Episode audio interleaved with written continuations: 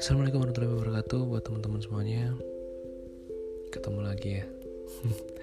Sorry kalau kapan-kapan tapi pasti kalian bakalan rindu kata-kata itu. Nggak bakalan sih maksudnya.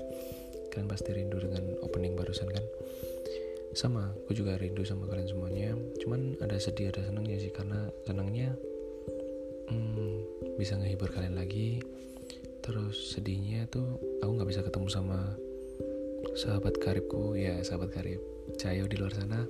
Karena kita masing-masing di tempat tinggal kita masing-masing. Karena ya karena corona ya tadi. Ya sebenarnya corona ini cukup apa ya cukup buat kita jadi mengurangi silaturahmi secara langsung. Karena akhirnya semua beralih ke handphone gitu.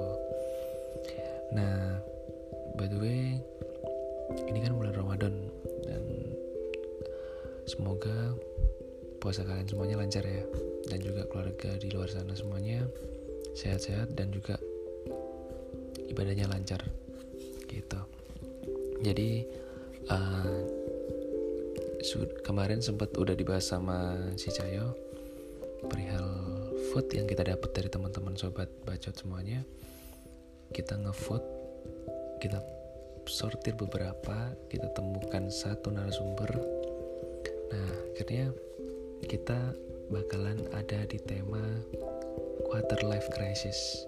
Gak tau ya aku bacanya quarter life crisis atau quarter life crisis gak tau soalnya aku gak begitu pinter Inggris jadi aku ngomong lagi ono salah mohon maaf gitu ya.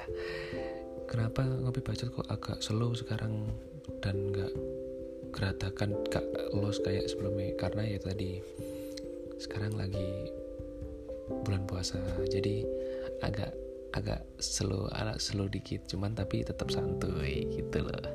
Nah uh, langsung to the point ke pembahasan yang dibahas sama Cahyo kemarin ya. Masalah quarter life tadi. Sebenarnya quarter life crisis sendiri tuh kalau menurut sudut pandang dari aku itu pengertiannya tuh adalah di mana kita ada di fase bimbang ataupun cemas di usia 25 tahun. Kenapa di umur 25 tahun? Karena di usia 25 tahun itu kita ada di fase yang namanya kuater tadi itu di mana kita tuh bingung untuk menentukan apa yang akan kita lakukan ke depannya. Entah itu dari uh, segi karir atau segi uh, asmara atau segi segi apa ya segi materi dan lain sebagainya juga. Itu jadi uh, di fase ini tadi itu fase quarter sendiri itu banyak banget beberapa hal yang kita alamin bagi teman-teman yang ada di fase itu ya. Contoh kayak semua pekerjaan. Di mana hmm, pekerjaan itu uh, ada yang namanya iri-irian. Iri-irian itu bukan iri dalam peker dalam dalam satu pekerjaan enggak. Jadi irinya itu kayak ada si A si A kerja di tempat ini dengan gaji sekian. Terus si B kerja di perusahaan B terus dengan gaji yang cukup tinggi. Nah si A dan si B ini kan temen nih seumpama nih temen mereka sharing bareng ceritain masalah pekerjaan dan sebagainya. Setelah diceritakan satu sama lain pekerjaannya ini kayak gini pekerjaan ini kayak gini timbullah rasa iri. Nah timbul rasa iri yang dirasain sama si A tadi itu kayak kenapa sih sama-sama capeknya sama-sama kerjanya kok yang aku dapat cuma segini sedangkan yang dapat si B itu lebih lebih besar dibandingkan dia. Ya sebenarnya kalau masalah itu ya uh, sebenarnya iri itu memang manusiawi cuman tapi kalau kita pikir-pikir lagi ya itu sebenarnya nggak baik nggak baik buat perkembangan kita ke depannya. Kenapa kita bilang nggak bisa nggak nggak baik untuk perkembangan kita ke depannya? Karena kalau pepatah orang Jawa ngomong itu kayak urip itu sawang sinawang gitu loh.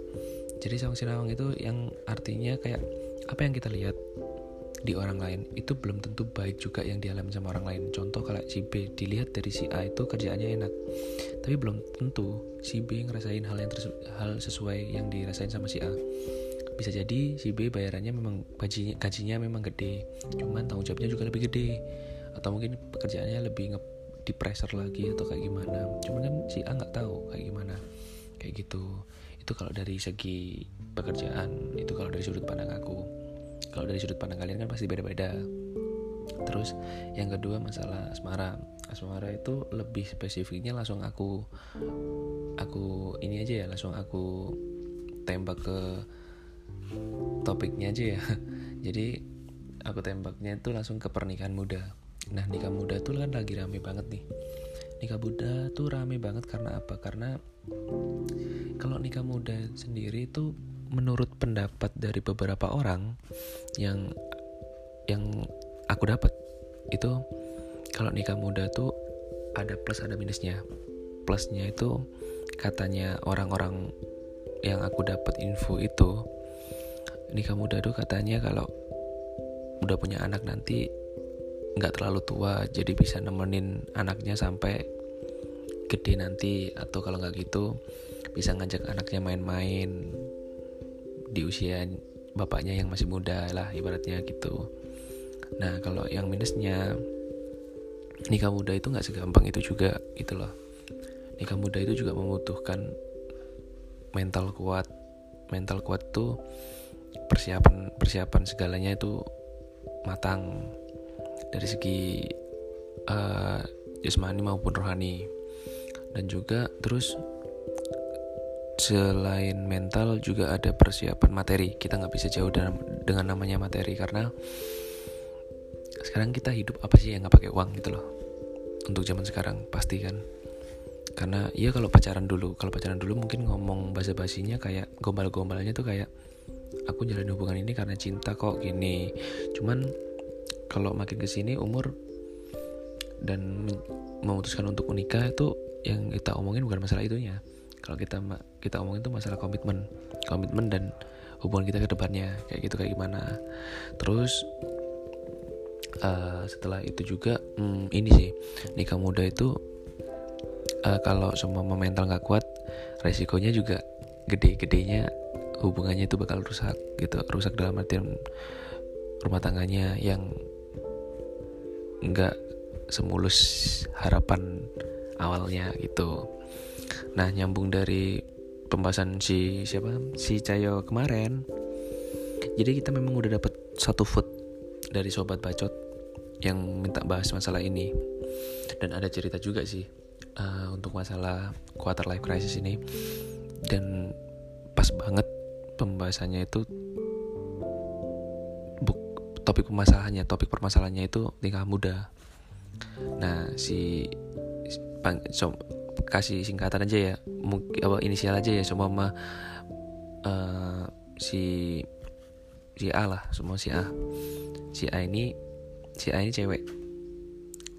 Uh, punya hubungan sama cowoknya udah cukup lama terus memutuskan untuk menikah. Yang bisa dibilang di usia mereka ya nikah muda gitu. Nah setelah mereka memutuskan untuk nikah muda kayaknya mereka punya komitmen nih kayaknya awal-awalnya dulu. Untuk memutuskan berani untuk melanjutkan ke jenjang yang lebih serius. Setelah itu sekitar berjalannya waktu setahun mereka uh, menjalani rumah tangga. Awalnya memang nggak ada masalah apa-apa. Maksudnya memang ya siapa sih sekarang yang punya rumah tangga pengen ada masalah? Pasti kepengennya nggak ada masalah kan gitu loh. Cuman kita hidup pasti ada problem gitu loh. Setiap insan manusia itu pasti punya namanya problem entah itu problem internal maupun eksternal. Nah si A ini tadi akhirnya cekcok sama suaminya. Cekcoknya itu karena himpitan ekonomi karena masalah ekonomi. Dan sebelumnya kan udah tak sampaikan kalau sama mama nikah itu memang komitmen. Bukan aku berarti masih di sini menggurui ya aku cahaya bukan menggurui. Cuman kayak kita sekedar sharing aja sih. Karena aku sama cahaya juga belum mengalami di tahap tersebut. Nah terus uh, si A ini cekcok sama suaminya dan akhirnya timbul nih kayak apa namanya masalah besar setelah cekcok tadi karena ekonomi karena ekonomi cukup cukup ini sih cukup fatal kalau menurutku karena ekonomi itu ibaratnya pondasi kedua lah setelah cinta di rumah tangga itu. Kayak gitu. Dan juga kalau dari kedua belah pihak nggak bisa nggak bisa sama-sama saling mendinginkan di suasana tersebut ya pasti bakalan berbahaya jadinya gitu loh beresiko. Nah akhirnya setelah cekcok besar itu tadi yang bikin kaget si cowoknya memutuskan untuk mengakhiri rumah tangganya. Dan itu memang terdengar gampang banget ya dia ngomong kayak gitu gitu. Karena kita juga nggak ada di nggak ada di di apa di posisi mereka nah terus si cowoknya meminta untuk mengakhiri rumah tangganya dan akhirnya terjadilah perceraian. Setelah terjadi perceraian mungkin kayak perceraian kayak lebih lebih aneh ya kasar ya atau nggak kasar sih kayak lebih sadis gitu loh. Akhirnya timbul perpisahan itu mereka berdua. Perpisahan itu tadi si cewek akhirnya memutuskan untuk pergi dari rumah yang ditempatin sama si suaminya si mantan suaminya tadi memutuskan untuk pulang ke tempat asal. Cuman di tempat asal ya pastilah. Kalau kata orang Jawa kan cocok tonggo itu emang gak karu-karuan. Nah si A mungkin nggak bisa menerima kenyataan dan juga ditambah lingkungan di tempat asal itu sedih sih sebenarnya. Uh, di tempat asal tuh kayak apa ya kayak tetangga-tetangga tuh ngerasa nih bukan ngerasa nih ya ngerasa oh ya ngerasa nih sih cuman kayak bahasa Indonesia ya apa ngerasa dia um, menjadi topik perbincangan ya menjadi topik perbincangan orang-orang daerah rumahnya. Terus akhirnya dia akhirnya memutuskan buat dia pindah ke kota. Dia sendirian pindah ke kota. Dia pindah ke kota dia memutuskan untuk hidup sendiri dan singkat cerita dia berwirausaha akhirnya. Dari berwirausaha tadi dia akhirnya menemukan lingkungan baru teman-teman baru. Dan dan juga dia menemukan pengalaman baru sih yang penting. Pengalaman baru di balik uh, lembaran-lembaran pilu yang pernah dialaminya kemarin-kemarin yang mungkin gak bakal bisa dilupain sama dia. Akhirnya dia seiringnya waktu rasa sakit hati itu berangsur-angsur berkurang. Meskipun gak hilang semuanya berkurang. Karena ter apa ya ter ter tersisihkan kesibukan dia yang baru yaitu wirausaha tadi. Setelah wirausaha dia ketemu sama lingkungan baru dia udah mulai konsisten di situ dia mulai tenang nggak disangka-sangka namanya namanya apa ya bukan jodoh sih kayak namanya takdir udah ditentuin sama yang di atas tuh kayak mau dilawan pun nggak bisa. Ketemulah dia sama si mantan suaminya. Setelah ketemu si mantan suaminya mencoba untuk mengajak ngobrol lagi dan mengajak ketemu si doi si ketemu si A. Dan akhirnya si A diajak sama si mantan suaminya tapi si A ini nggak mau nggak maunya karena udah cukup gitu loh. Itu cuman lembaran nama biarin aku buka lembaran baru dan kamu jangan pernah ganggu ganggu aku lagi. Ya kalau di sini poinnya sih cewek emang susah. Kalau udah sekali disakitin pasti susah buat balikinnya lagi. Ya itu udah udah anunya udah apa namanya udah garisnya memang kalau cewek kayak gitu. Ya mungkin buat teman-teman yang dengerin cewek-cewek ini ya. Gitu. Nah setelah dia memutuskan untuk nggak mau ketemu dia mikir kayak salah nggak ya aku nolak tadi gitu. Cuman akhirnya dia ketemu sama temen lamanya. Dia ketemu akhir sama teman lamanya teman sekolah.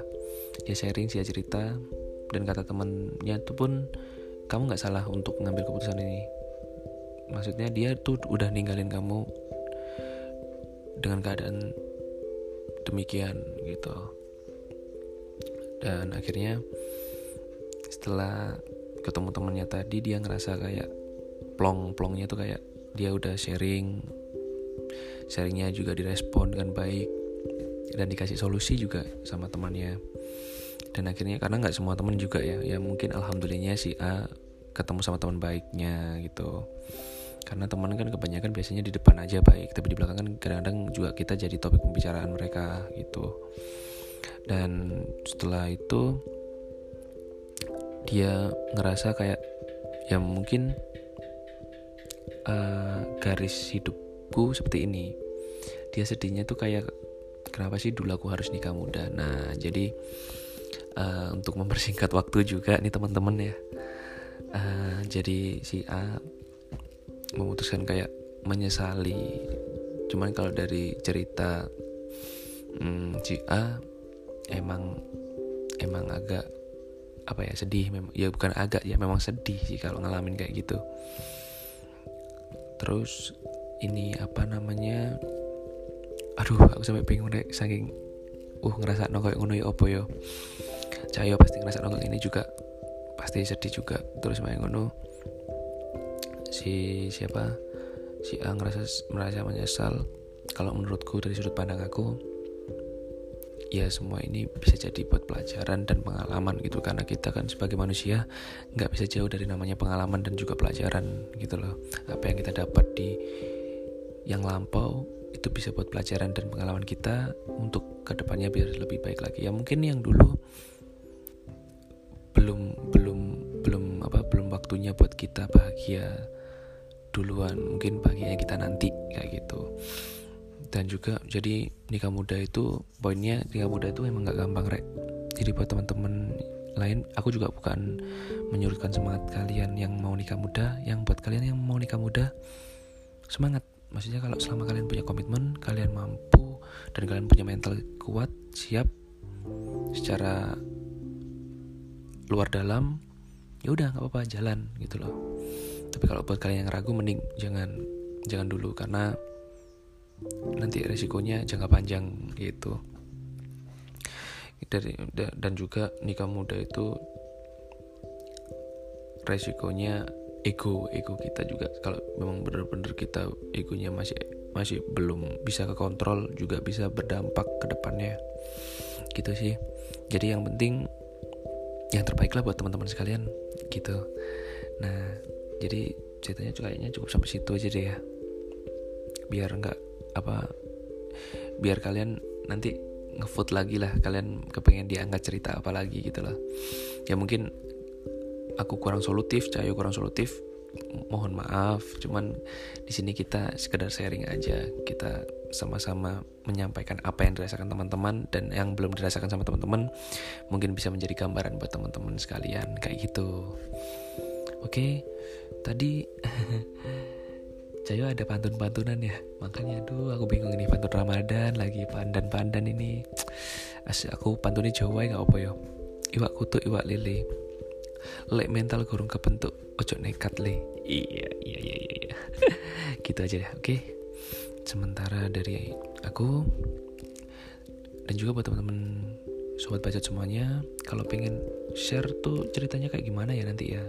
Kalian bisa DM aja di Instagram kita ada di @edoyudiama dan juga ada di @cayosamudro. Kalian DM salah satu terserah. Kalau kalian kalian mau DM dua-duanya juga bebas. Kalian mau share apa tenang. Untuk masalah privasi kita bakalan jaga banget kayak gitu. Justru kalau kalian ada problem kita bisa bantu buat share kita bisa bantu buat cari solusinya. Itu bisa jadi jalan terbaik buat kita semua. Iya. Gila gila gila gila.